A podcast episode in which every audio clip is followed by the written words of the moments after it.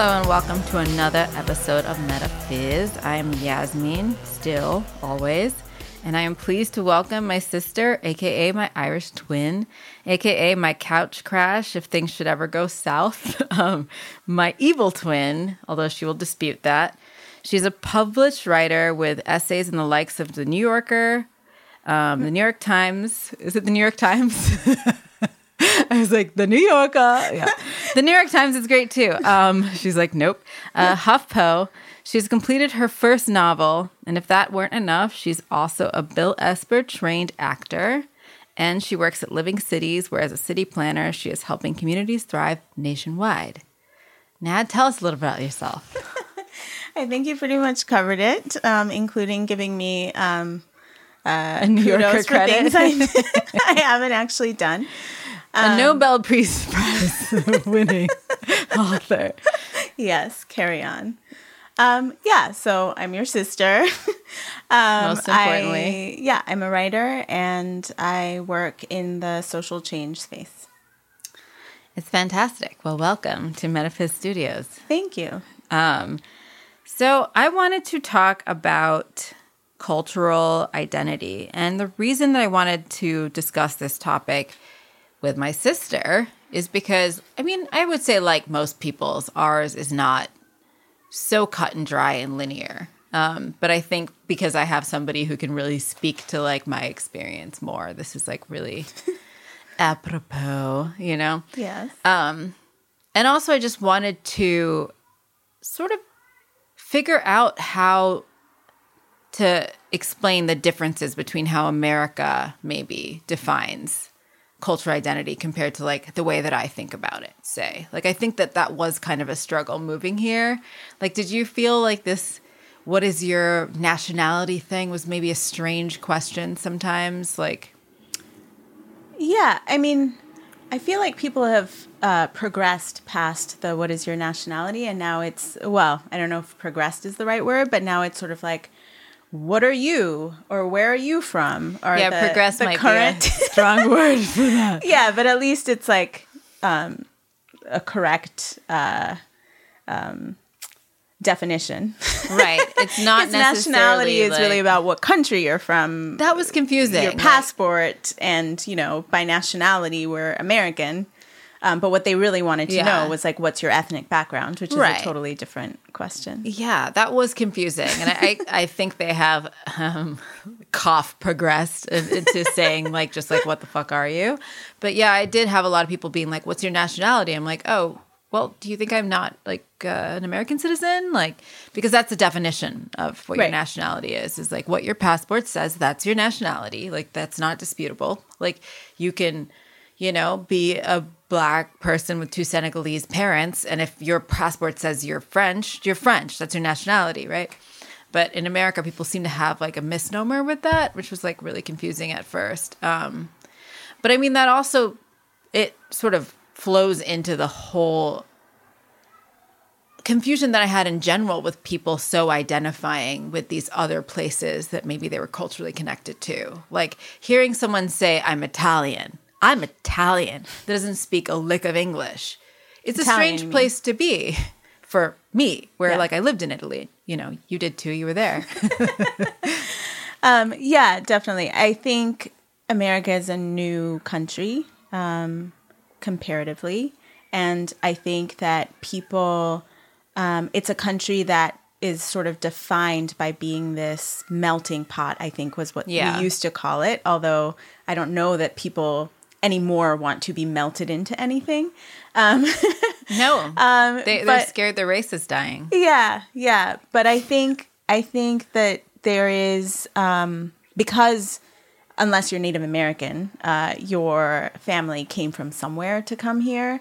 Um, I think that people do have these ties to places that their families actually haven't uh, lived in. You know, as in like their feet have not been in the soil of that place for a very long time If ever. if ever, but they feel a, a strong, almost sort of like the way that they feel their connection to that place is is similar to how we think about race. I think Yeah. in that it's like it's sort Well of an put. abstract um, notion, and you know, race isn't a real thing. Like the only reason that we care about race is Yeah. because it has been used to decide who gets benefits or opportunities It's and who doesn't. It's a construct, exactly. And I think in some ways, um, the same can be true of uh, nationality. Right. It here. is sort of, it seems like it's a bid to like, or a, an attempt to explain at best and categorize at worst. Right. So, like, Yeah. I think if I wanted to explain why I have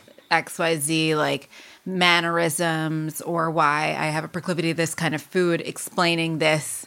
You know, well, I'm Italian, so this is why I like olive oil. Like, I'm Italian, that's why, like, I'm talking my hands, and, uh, you know, because you've been around people who, like, uh, sort of express this way. That's at best. It's like, this is how I have these behaviors, generations of people having these behaviors. Like, this is why I kind of have this skin tone.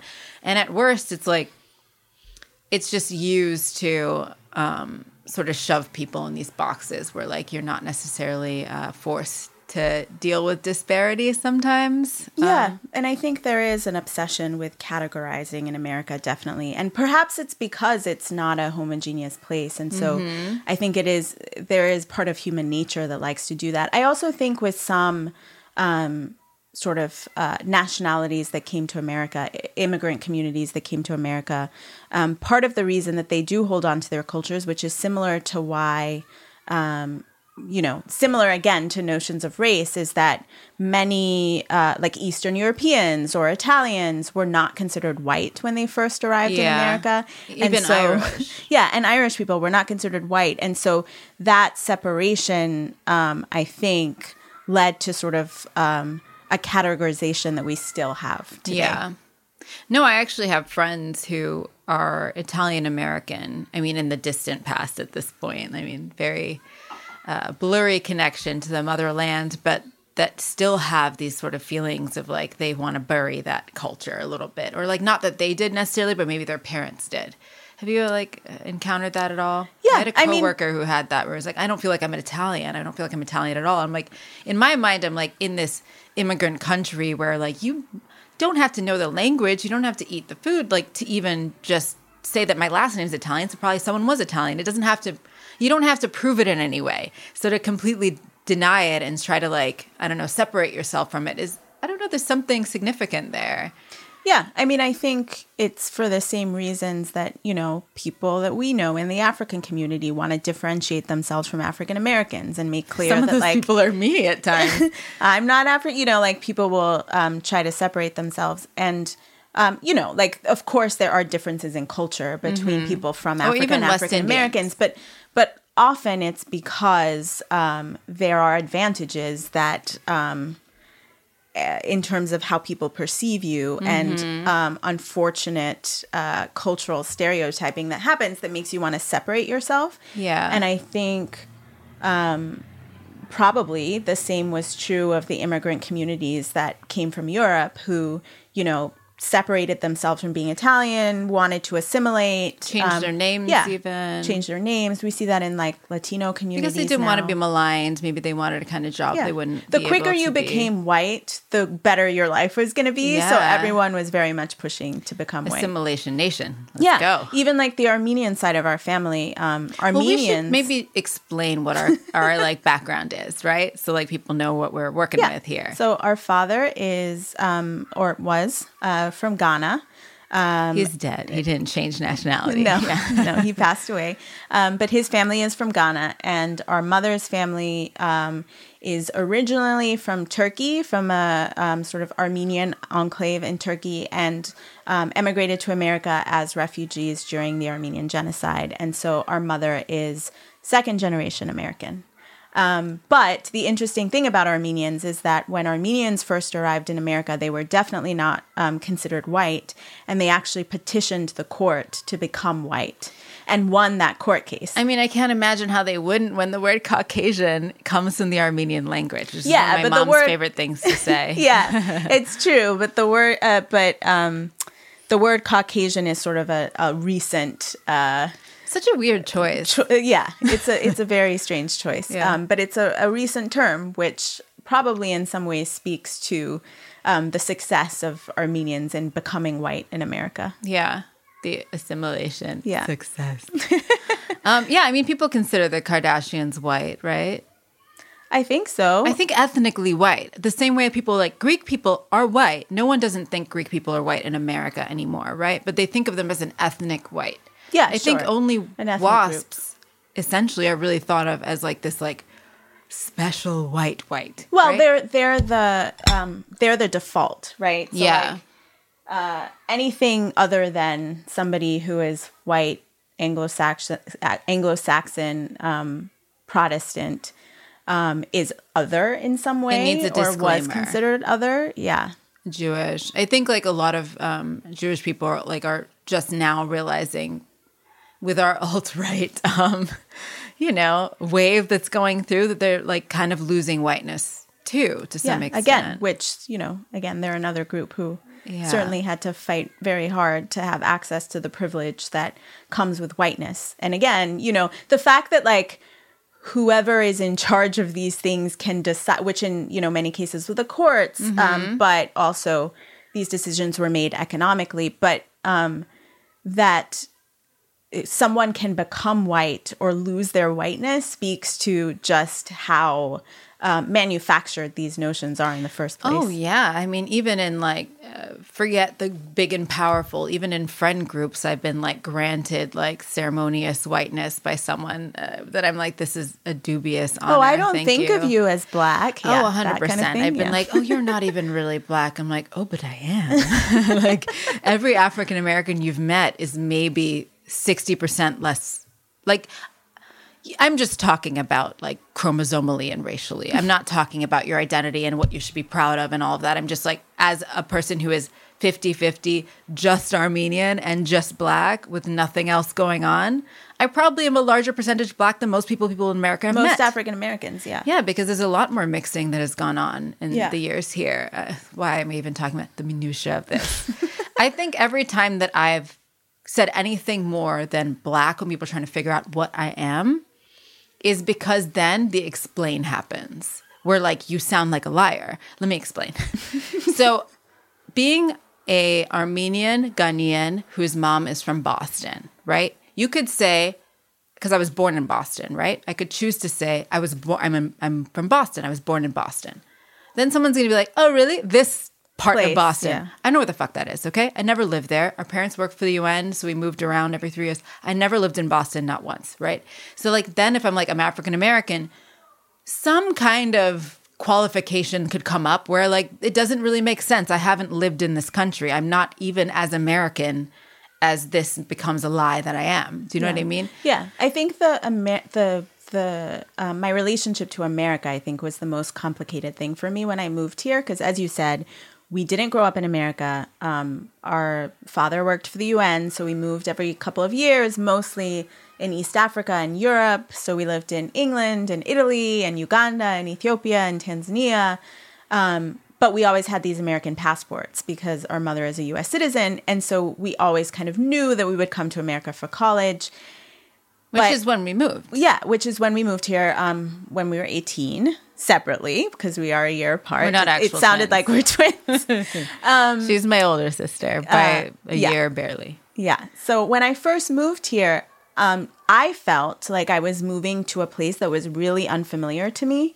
Um, and at the same time, I sound American because uh, we went to international school, and you know most of the teachers were American. And um, at some point, we we had British accents, um, but then we had American accents, and this is very common with you know sort of what people call third culture kids, which are kids who grow up moving around because their love that parents we have a name. UN. Yeah, there's like a, We have a new name now. I think it's sort of uh, no, I guess it's been around since the 80s, but I only recently heard about it. 3KK? Yeah.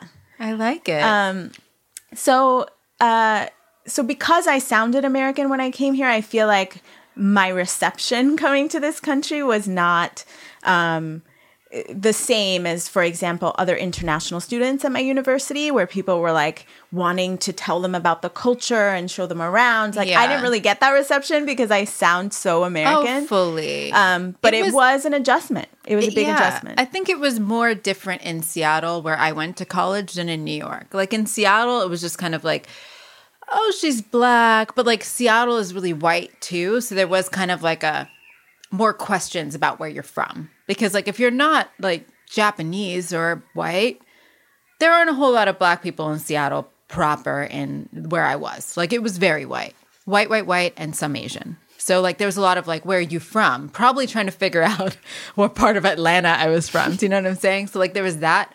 Um, and so my background was brought up. And so I was kind of treated, you know, with whatever uh, manners people treat someone who's a diplomat's kid, not necessarily how they would treat an African American or a black person or even an African immigrant. Like I think they immediately had to know my whole culture because they asked because I was a black person Right. in the Pacific Northwest.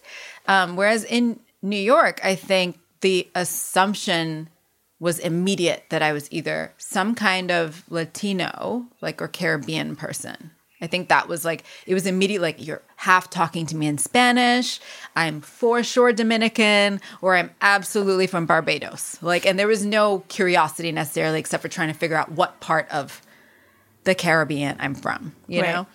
So Yeah, I think I think too. So in addition to um, often people assuming things about my background because of how I look, um, I would. I mean, I have been any number of things in the U.S. I've been African American. I've been Dominican. I've been from the Caribbean. even Indian. um, Indian, yeah, if my hair is straight um, once in a while. Um, and so because of that, I am much more aware of of the way that I look and race and ethnicity than I was growing up. Um, mostly because we went to international school, and so like everybody was from everywhere, and it just wasn't something that I thought about all that much. Um, I think the Yeah. the most dramatic um, revelation for me though was about blackness and what it meant to be black in America, um, which you know means very different things all over the world. I mean, I I feel like when we were in Ethiopia, we looked kind of Ethiopian, and so like that was one experience. When we were in Ghana, you know, we're lighter skinned, and there's a lot of colorism in Ghana, and so like Yeah. that was a different experience. In that like they Yeah. liked that we were lighter skinned, and then in America, blackness has a lot of sort of negative um, connotations and um, a lot of stereotypes um, that um, were really disturbing and troubling to me, and that I had never really been confronted with elsewhere. I would agree that I hadn't. I think it was a new thing for better or worse for me. And I think being in the place of privilege that I was, I mean, I'm in college, I'm around all these like sort of, I'm going to say pseudo, um, you know, politically correct people that maybe are saying things that are uh, microaggressions in their own way, but um, around people who are trying to be sensitive to lots of cultures. I, yeah, I think I almost like had an experience of being ha- a bit of a commodity in a way. Like it's like, oh well, this is a black friend I have that's well spoken and like whatever, and like can kind of pass. And I think my reaction to that, I actually got closer to blackness living here. I wasn't like you said, I wasn't aware. I was never like I don't want to be black. I just didn't even know or care what I was. I just was, you know, I knew I was proud. I was very connected to my dad because he was our primary parent, and so I felt very whatever he was. I felt very Ghanaian, like even though I didn't ever live in Ghana. Maybe that's an interesting thing too. It's like it, I feel like all the places I'm most connected to, I sort of haven't ever lived. Like I feel very Ghanaian in a way. I feel like Ghana's home, um, and I've visited there a handful of times. Really, you know, I've I've never lived there. Yeah. Um, but that's like again, that's like what's interesting about that is that that is culture, right? So like Yeah. regardless of where we ended up living, um culturally we were raised Ghanaian. Like we ate Ghanaian food. Our Mm-hmm. father was very much a Ghanaian man and Yeah. like I think that's the difference between sort of geography and culture um and w- which is why it was like tricky when I came to America because I certainly didn't want to be like I'm not black because I definitely am black, but the assumption that I was African American was I didn't have any issue with people thoughting, thinking that I was African American, but I also didn't want to claim an experience and a culture that wasn't mine. That it started I didn't to feel dishonest. I Yeah. think I started to defensively say like, "Yeah, I'm just black." I didn't even want to explain it more, just because as, as I started feeling the negative connotations towards people thinking you were just black or how much they wanted you to be something else, I started to defensively, completely shut down the narrative of like this whole diplomatic experience and the whole like you know being half Armenian because I'm like, what is your problem with black? I'm just black. Yeah. Why do you want to find out what else?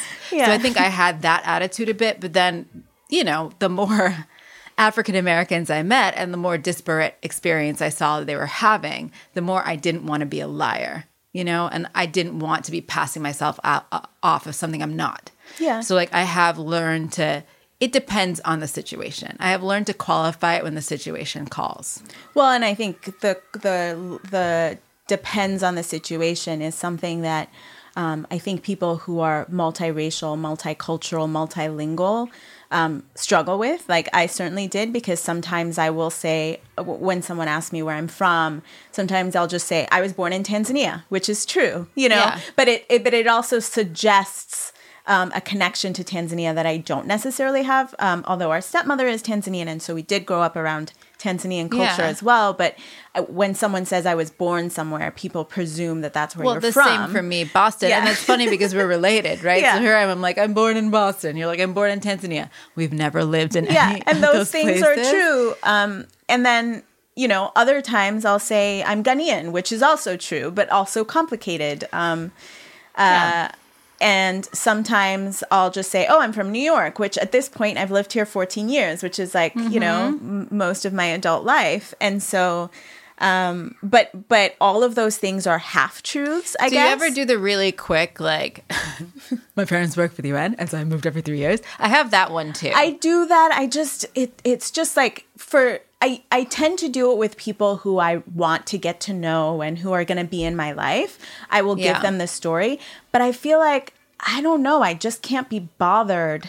also, does do everybody want your life story? I feel like it's important to know what someone's trying to like derive, right? Like, I think if someone's just kind of like, "Why do you look the way you do?" Telling them this entire life story, it may be, it, Yeah. it received a little pretentious. Yeah, but but I will say the shorthand or the choosing sometimes gets you in trouble. Like I can remember being like I grew up in Italy, which is totally true. Yeah. Um and We lived in someone- Italy off and on for ten years. 10 years yeah and and i feel very close to italy and it is a big part of my identity The only Um, place either of us has lived longer is here. is new york yeah and so in many ways i do feel very connected to italy we speak italian and you know spent like um, very important years of our lives there like little kids Mm-hmm. And high school you know and so that's like a big Like I went to a kindergarten that was only Italian speaking. Yeah. Let yeah. that sink in.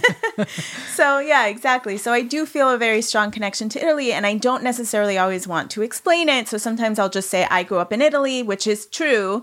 Um, you know, but again, all of these things are half truths because to explain the whole picture, I would have to dive into this super long story. And um, I've had people in my life um, suppose what that means. So like Just if I looking at say- you, too. Yeah, and and so then like it becomes problematic because then they're like, you said you were from Italy, but I, your last name is Ghanaian, or you know, like I've had people question or think that I'm lying about things when really I'm just trying to respond to an, a We're just casual trying to find question. an answer that serves. And I think I was very sensitive to like being Cablinasian. Let me explain. Tiger Woods was, I don't know, like kind of coming to fame around the time I moved here. I'm not coming. He had been and like was hitting his peak of fame.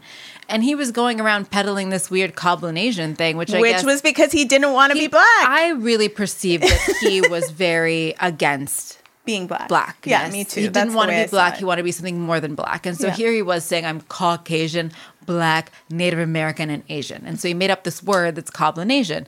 I didn't want to go around saying I was Cablinasian. So I was just like, dude, I'm black. All you need to know is that. I mean, that to some extent is like how I'm moving through the world. Am I moving through the world as like an Armenian person? No. No one is going to mistake me for, for an Armenian. Like, I know what connection I have to that side of my family. I, it's a beautiful connection. I love it. I love the culture. I know what it means to me. I don't necessarily know how that narrative serves a stranger. I, it's going to confuse them. It's a very long story. Yeah. It's just not necessary. which which in some, yeah i totally agree and and for you know for so many reasons i we were raised by our father and so i i do feel more connected to the ghanaian side of my family because it's what i grew up with or the ghanaian side of my culture i feel very connected to the armenian side of my family as well but the um i feel very Ghanaian, you know. Me too. And, and, we should note that our Ghanaian family mostly lives in England too. Yeah. So our Ghanaian experience that we're talking about is mostly in the UK. In the UK, yeah, which is another layer. Um, yeah. But but what is interesting about the conversation that we're having is so much like it should be okay for us to be all of these things and the reason that it's complicated that it's so complicated or that we feel the need to qualify or explain is because um, as you said, the reality is that people look at you and decide and, and have assumptions about who you yeah. are and what you are and put those things on you.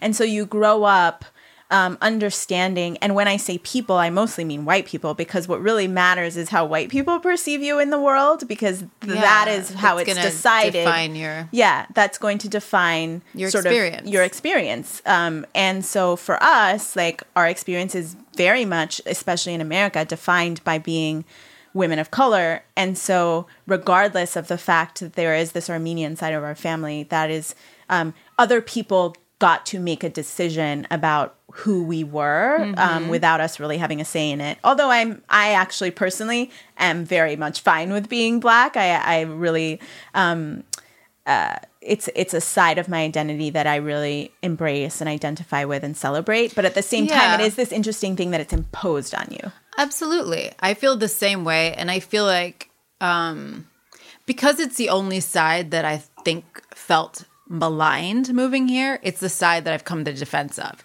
It's like if you had three children and only one is getting picked on left and right, you're going to be like, don't fuck with that child, right? So, like, that's how I feel about my blackness. I don't have to do that for my Armenianness or the fact that I lived in Italyness. Those are just fine. Everyone loves those. They're, they work well at parties.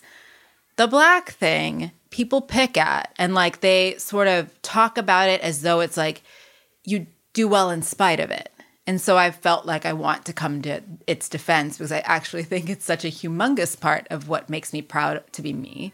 And I mean, it's the part that's my dad, who is the person that I'm related to, who I'm the most proud to be related to. And so the idea that that's something that I have to defend is for be- lack of a better word, gross. I totally agree. It is gross. Yeah, I think I have been a little bit uh, rabid about just shutting people down when they're trying to sort of figure out why I don't seem so black to them. That's when I'm going to kind of be like, no, I'm just black. I'm not even going to like give you a clue. You're like, but what's going on with your. No, don't worry about that. don't worry that I say vitamins. Don't worry about it. Like, all you need to worry about is that I am black and you shouldn't be saying this shit to me. And also, that's a like messed up thing to say. Like, it is. It's yeah. crazy. Like I would never say that in reverse. It's like, oh well, I don't even want to say the offensive things I could say, but just like something that is like I don't even want to perpetuate saying bad things about any race. Like, but let's say that I said something that we all consider to be like not great about white people, and then I was like, but you don't do that at all. Like, do you do you want to put that in your pipe and smoke it? No, you don't. And so I don't want that either. I don't want it to be like something that I actually like about myself and part of my identity to be talked about like it's an in spite of like something to overcome you know yeah i mean definitely that's something that i experience um, as a writer um, the way that people react to my writing is often like um, as though it's amazing that I even speak English, which is like such an interesting, like it, it so like is so crazy to me because I have written, I have been a writer since I was three years old. Words have always been my passion. We started reading so early. I started reading at the two or three, and and this has always been an obsession for me. And so like it, it, they don't come out and say it outright, mm-hmm. but like sort of the surprise that I first of all have good grammar. It just it's just like really. I mean, that is some audacity for Americans, and I don't mind saying it because like Americans, I'm sorry you're illiterate as shit. Like, and I know that the school system is suffering here. I don't care, Nad. You're giving me that face of like, don't say that. Like, I it's just true. The grammar here is trash. Like, it's trash. People do not know how to write. There's a difference between like I'm not a writer. I'm just saying straight up grammar. Like I'm saying using up like commas, you know, and capitalizing and like not thinking supposedly as a word. Like that's not great here. And I'm not saying that's a that makes this country a bad country. I'm I just think it's an area that's really funny for me to hear people be like, "Oh, I can't believe you have such great grammar." knowing you came from Africa or you came from wherever. Like this Or is you speak such good English. I'm like, everyone in Ghana speaks really good English. and like you don't. like you don't. You say drinking. You say drinking and you're t- you're complimenting me on speaking good English. My dad English was his second or maybe 17th language considering other cultural languages and French that are in West Africa. And he spoke impeccable English. Yeah. And so did all of the people that I grew up with abroad. And so this idea that like uh, yeah, you get that speech of like, oh, I'm just like, you're so articulate. That's the one that I get a lot. Like, you're so articulate with all this surprise. Why in the hell shouldn't I be articulate? Yeah.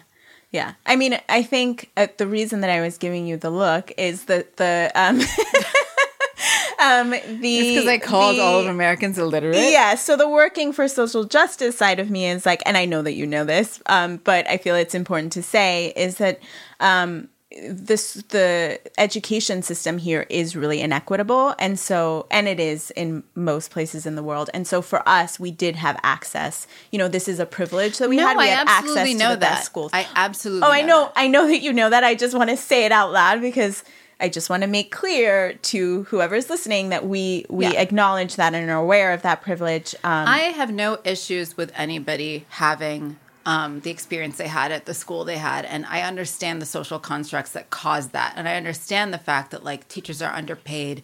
There's a teach for test. I understand all of that. I have no qualms with the fact that when I went to college, they had to have side classes to teach people on weekends grammar in my college. No issues so far. I have an issue with these same people coming to me Yeah. and trying to give me a gold medal for being able to speak English properly because I'm Yeah, black. yeah, totally. That is my issue. No, yeah, I I think we're in complete agreement. Yeah, I just wanted to say it out loud No, because sometimes you just assume that like Yeah. everybody understands that we know these things. Yeah, no, absolutely. It's important to clarify. I do not blame anybody for however they came about their grammar. I just would like to maybe have them consider that It's not surprising that a black person has a good black person can speak well. Yes, yes. All the people who said that about Obama. Why the hell shouldn't he? He's Yeah. college educated. Uh, why are you surprised? Yeah. I mean, just think about what it actually means to say a thing like that. Yeah, hundred percent agree. So, do you have a go-to thing that you say? No, it really um it really changes. It changes Yeah. every time. It just it depends on my mood and how much I want to go into it and who the person is and will I ever see them again and in what context am I meeting them and mm-hmm. you know, sometimes I have to say that I I think about it in terms of like, well, what are they actually asking me? And then I'll respond to the question I think they're asking. So Yeah. if I get the sense that they're trying to figure out what my ethnic background is, then generally I, I'll Like say why you look the way you yeah, do? then generally I'll just say I'm half Ghanaian, half Armenian. If Mm-hmm. if I get the sense that they're uh, what the question is is like where did you grow up, then I might say you know I moved every three years. Our Mm-hmm. father worked for the UN, so it really just depends. It so depends. Yeah. Like I think there are many people who will just ask me and they they're just assuming they're asking what state I'm from, right? Yeah. And then there's many people who are asking, and I think usually ethnic people are asking like to figure out why I have the skin color and the hair that I have. And like that's easy to explain and I'm not really trying to be withholding. And then there's some other people are trying to figure out why I speak English as well as I do with the skin color I do. And those people get black every time. Black, black, black. no further explanation. yeah, definitely. All of that being said, I'd like to talk about your book a little bit since it does Sure. sort of explore these topics. Sure. Um, so first, I would say that it's um, it's actually a manuscript at this particular juncture. It hasn't been published, so no, it's in my mind, it has like an Oprah's book club stamp on it. So um, yeah, it's very much a work in progress. I'm still editing, and and um, I've started sort of uh, thinking about getting it out into the world and starting to try and um, connect with agents and publishers. But um, it is uh, it was my MFA thesis. I just graduated from a MFA program, um, and it is actually a um, genre bending work of nonfiction. Um, it's a collection of um, lyrical essays that also could work as a memoir, um, but exploring notions, current notions of identity um, through the lens of you know the way that we grew up, um, and also um, kind of uh, digging into where our uh, current idea of what it is to be a person and and uh, what makes a person um, through uh, history and philosophy and religion and anthropology. Um, so I pull from a lot of unexpected sources. Um, I look at scientific studies on monkeys. I look at um, Jean Jacques wow. Rousseau. I look at uh, Audre Lorde and Kim Kardashian. Kim Kardashian does not appear. Um, I mean, but I do. Armenian countrywoman? I, I did. Stateswoman? uh, Rather than Kim Kardashian, I did um, do a lot of research on the Armenian genocide and uh, work to understand our own family's history and the path that they took to come to America. I mean, well, fuck me, right? So, so yeah, it's um, it's sort of an exploration of all of the things that we're talking about today. But so the through many- format is maybe like David Sedaris E. no, no? no. Um, I So say it's no. like vignettes. I'm trying to figure out like how it's written. Um, so it's um, it's very much linked essays, I guess. Um, they vary in length. Some of them are very lyrical. Some of them are very research heavy, which is why I say it's sort of genre bending. It's um, uh, uh, an unusual uh, book, but I, I have been seeing a lot an of unusual book. Yeah, I've been seeing a lot of books lately that I'm really excited about, um, like uh, the Argonauts, Maggie Nelson's book, which really explores notions of gender and family and relationships um, in a in a sort of like uh, way that weaves cultural criticism with memoir um, in a very interesting way. Or Lidia Yuknavitch's um, memoir uh, uh, is also another sort of genre bending. But like Tinsley Mortimer's. I'm not familiar with that one. Yeah, or like um, Yolanda Hadid's Believe Me. Sorry, I'm derailing because I don't know who these people are. But um, but yeah, there there there's there is right now a moment in which people are playing with genre, playing with oh, structure. even on TV, I do like the fact there have been a lot of uh, episodes. I'm not going to mention reality TV again, um, but like say of uh, what is the what childish Gambino guy was Donald Glover's show Atlanta? Mm-hmm. How like there's some episodes that are not necessarily story driven, Right. They're just like sort of moment. And yeah, like I think even yeah.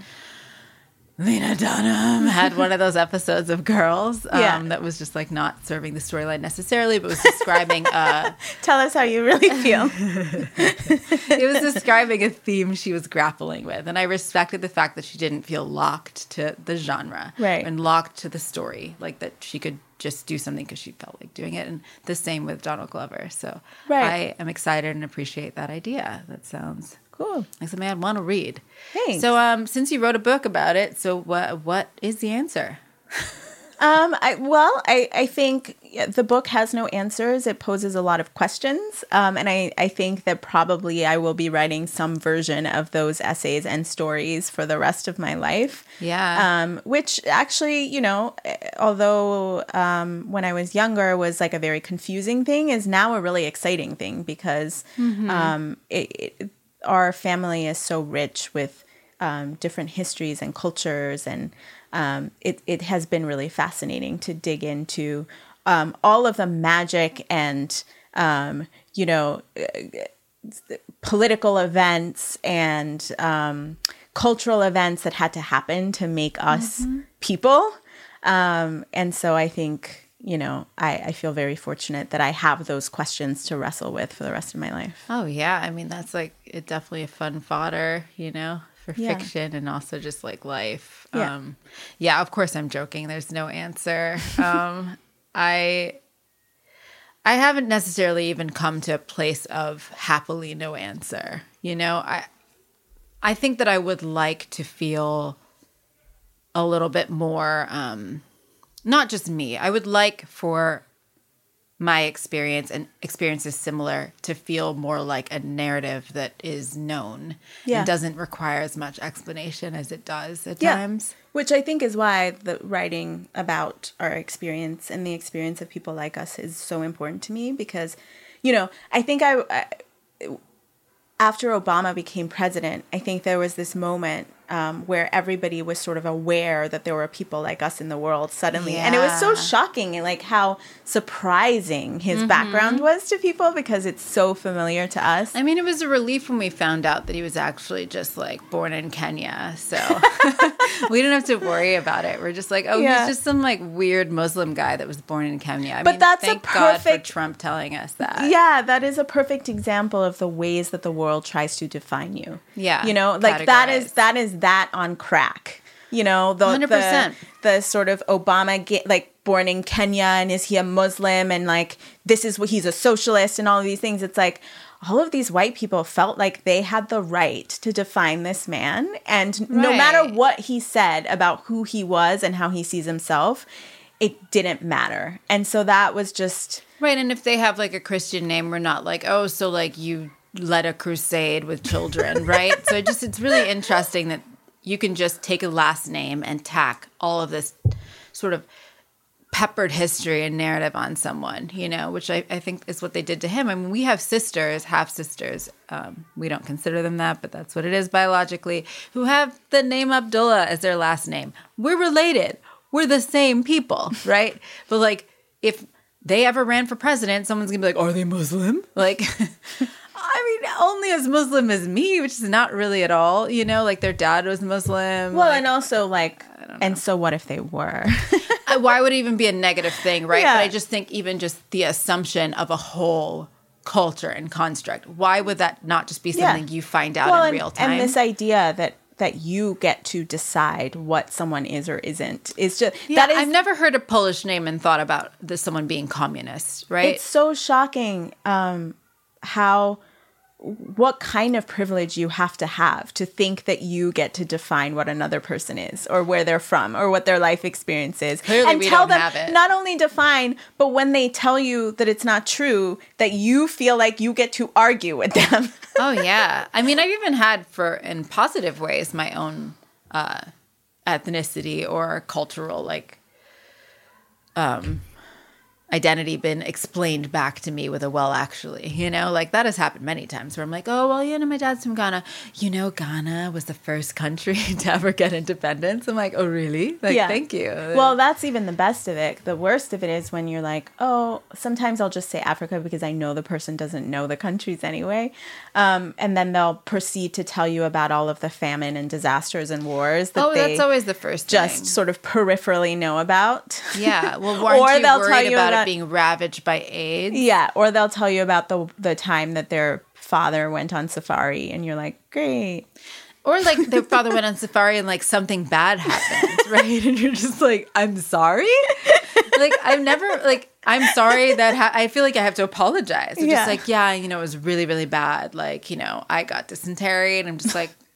I mean, I don't care. Like, I don't tell you every time I go to Chipotle and I get diarrhea, do I? Like, I don't tell you like a first person I meet that's like American born and raised. I'm not like what's the, the police brutality though. Like Yeah. that's not the first thing I say, right? So it's, it's really weird. The first thing people say, say, the first thing people say to me often is like, "Isn't it sad how it's ravaged by AIDS?" Yeah. It's always AIDS or elephants.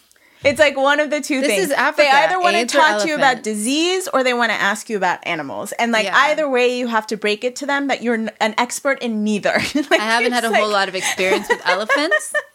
limited, as limited as yours. I've been on as many safar- safaris and been to as many zoos as you have. Like other than that, I lived in cities um, or villages that had no elephants running through them twenty four seven, and um, I have not personally had AIDS.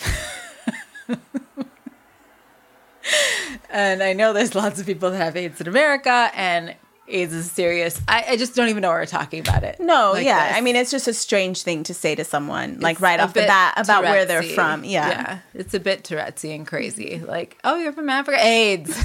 I mean, I just can't was imagine. that woman, that woman, um, the the PR woman who got on a plane to South Africa, and she said, Remind me. She was this PR, this woman who worked in PR, fired. so she should have known better. But she was getting on a plane in Africa, and I think she tweeted something like, "I hope I don't get AIDS Mm-hmm. going to Africa." And then, and then she got fired. and then she got, fired. but it was like it wasn't only "I hope I don't get AIDS." It was something about like I'm white. And oh, yeah, so yeah, I no, hope no, no, yes. She was like, I hope I don't get AIDS. Just kidding. I'm white. yeah, yeah, exactly. And so, um, yeah, that that Because is like- famously only only black people get AIDS. I mean, the whole like '80s New York thing never happened. Yeah, I mean, and also the stigma thing too. It's like as I'm saying this, I'm like, it's like when I was talking about being Muslim. It's like, what's wrong with being Muslim? And I'm like, what's wrong with getting autoimmune disease?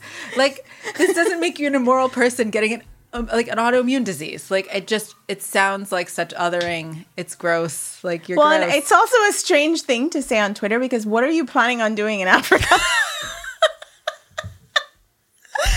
Maybe she does have questionable morals. She's like, I was planning on having unprotected sex throughout the savannah, yeah, like, but thank doing? God I won't get AIDS because I'm white. it's such a strange like.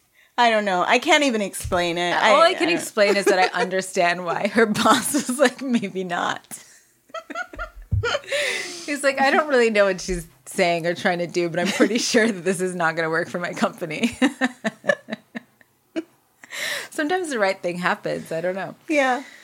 yeah i don't i, don't- I guess yeah i it, i feel like most of these podcasts end with me being like yeah the questions are still there i love to discuss them i don't necessarily think i have a clear cut feeling about how ambiguous i still feel in terms of cultural identity not that i feel ambiguous but how ambiguous it is most of the problem is what's being received, not how I'm feeling about expressing it. It's there's so much muddy um, shit with racism and xenophobia and like you know social constructs that just it just paints it too much, you know.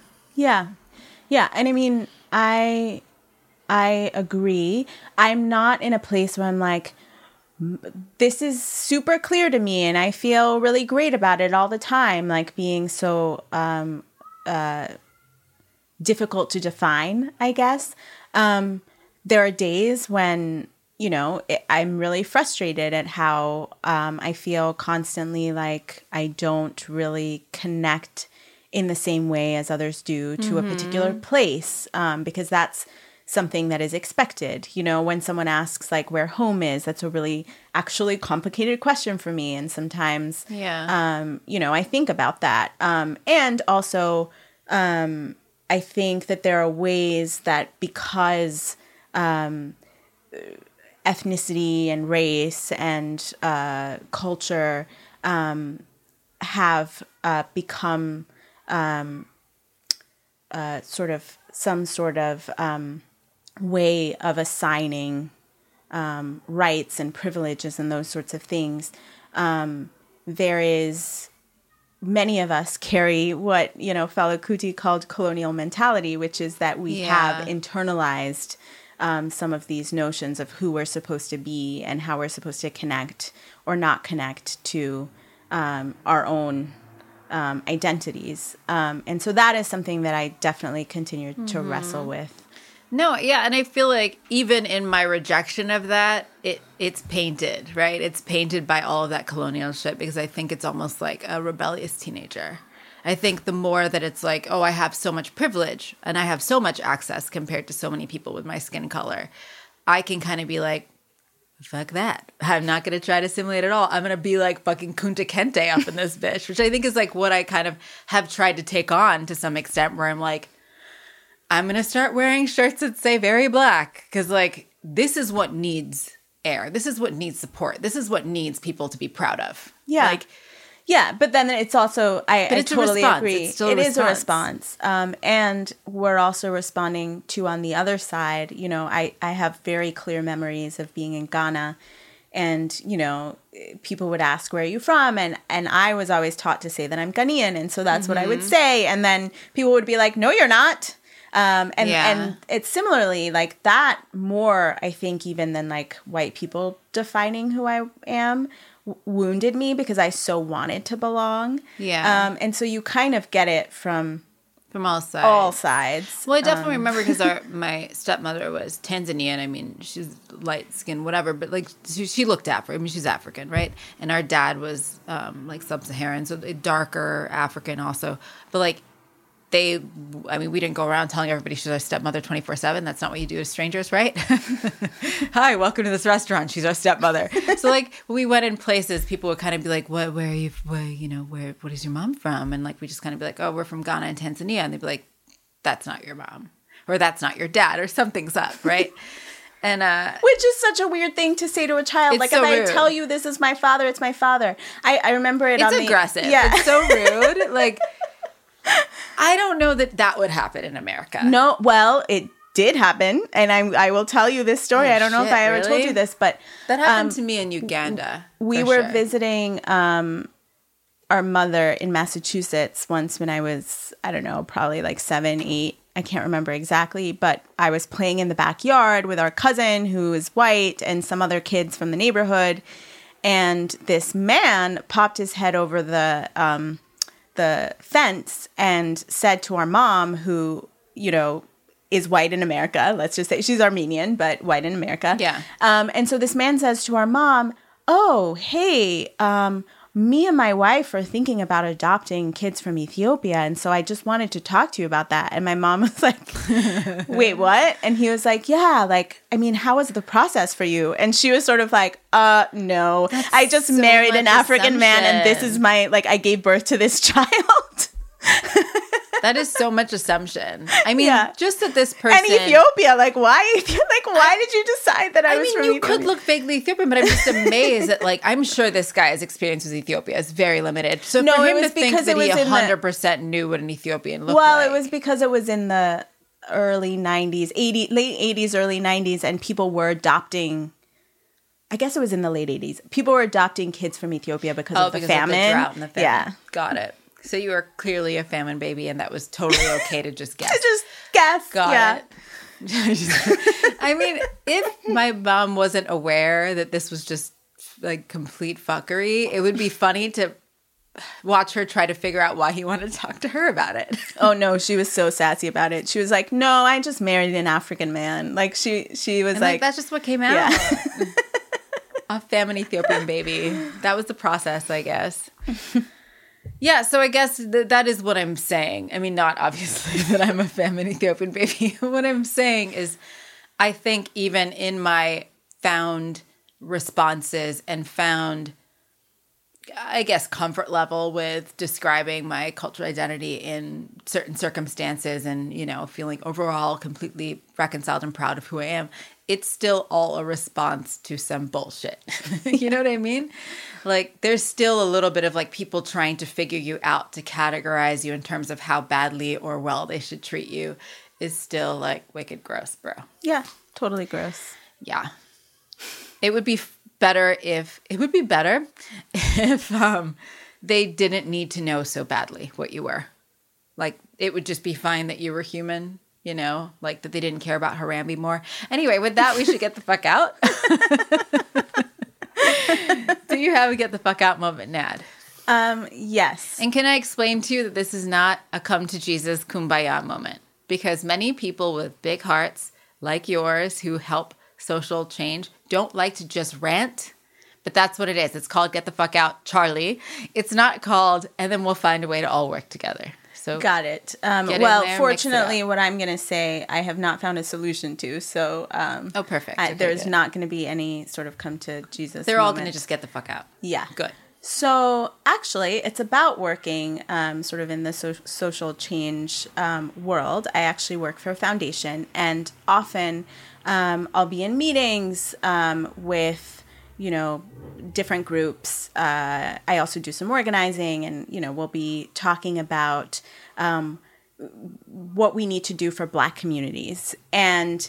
Um, I have also been in meetings in which we talk about what we need to do, you know, in terms of the resistance against Trump. Or I've been in meetings that are about the environment. You know, like I, I care a lot about a lot of issues. But anytime I'm in a meeting that is about um, specifically Black communities, and even more specifically boys and men of color, somebody, and by somebody I mean a white person, will say, "What about this group?" Or what about that group? Or why don't we care about these people? And poor, there are poor white people too. And it's like, yes, all of those things are true. And in one meeting, somebody actually was like, what about the whales? Not the whale. Nobody is That's so horrific. nobody is saying that you can't care about the whales. Nobody is saying that you can't care about poor white people. I care about the whales and I care about poor white people. What we're talking about right now, Ish, what we're talking about right now, right this moment, is people of color and black people specifically. and stop so, deflecting. Yeah, Get the fuck out of here. it's with that. work avoidance. Yeah, a hundred percent. I mean, if you put that in any other situation, like someone is like, "My house caught on fire," it's like, well, what about how slow the mail is? Like it, ju- you just don't do that. Like we need to talk about this problem now. I mean, all kinds of couples break up for this reason because, like, you bring up a grievance and like, in 1962, this happened to me. Yeah, like it's like true. Let's stay all on of task. The, all of these things can be true. That is now what we're talking about. And so now my friends and I actually, um, we call it a "What about the whales?" moment when somebody does that. That's that. your shorthand. Yeah. What about the whales? so if someone is like, we killed every Native American that we could get our hands on, and someone is like, there are people in Appalachia that don't have running water. Exactly. What about the whales? fuck out of here. Get the fuck out of here. exactly. That's a good one. That was not kumbaya, but it was in a way, you know? but you didn't have to say kumbaya, I think. So anyway, moving on. I have my own get the fuck out moment. Mine are always so like inane compared to everyone else. Like I think people like think very hard. Mine is I don't like people say I don't know what to tell you. I don't know what to tell you. Like that is the most annoying phrase to me. I mean, not the most annoying. I'm going to come up with like 5,000 more if I have this podcast 5,000 more times, but it's very annoying. It's something that when you're kind of venting about something, people will sort of say, um, it's almost like saying, that's funny. If you're not going to laugh, let's not give these words to like how something's funny. And if like you have nothing to say, you should be saying nothing. You shouldn't be saying I don't have anything to say.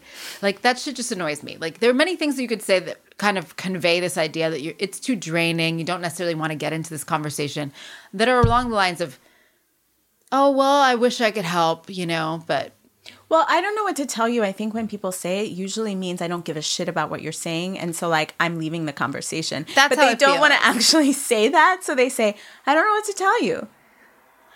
Yeah, and it It's a bullshit it a pass. response. Yeah, Yeah, it gives a it a bullshit pass response. of like you should just have to be like you should have to say the actual words you mean, which is like literally like my brain's I'm just too too tired to even like get into this. We're like, oh, like dude, like I'm sorry, I, I just you know. Or I just don't agree, which I think Yeah. often is what they actually mean. Like I don't, I don't, I just don't agree with yeah, you. or even like stop fucking whining, whatever. like anything would be more honest and more fair than I don't know what to tell you. Yeah, definitely. like that. There's just so much like belittling in that phrase too. It's like, well, you just can't be helped. You know, it's just if you are feeling sympathetic and you say that because you don't have the right words to say, it sounds callous. If you are completely disinterested, it sounds hopeful that you maybe wish you had. It, it's just dishonest on every side. Right. Stop saying I don't know what to tell you. It's like literally the worst. Get the fuck out of here. Like get the fuck out of here. Go fucking hug Harambe. Fucking bye. Anyway, it's been great talking to you, sis. You too. All right. Okay. Cue the music, the Charlie music.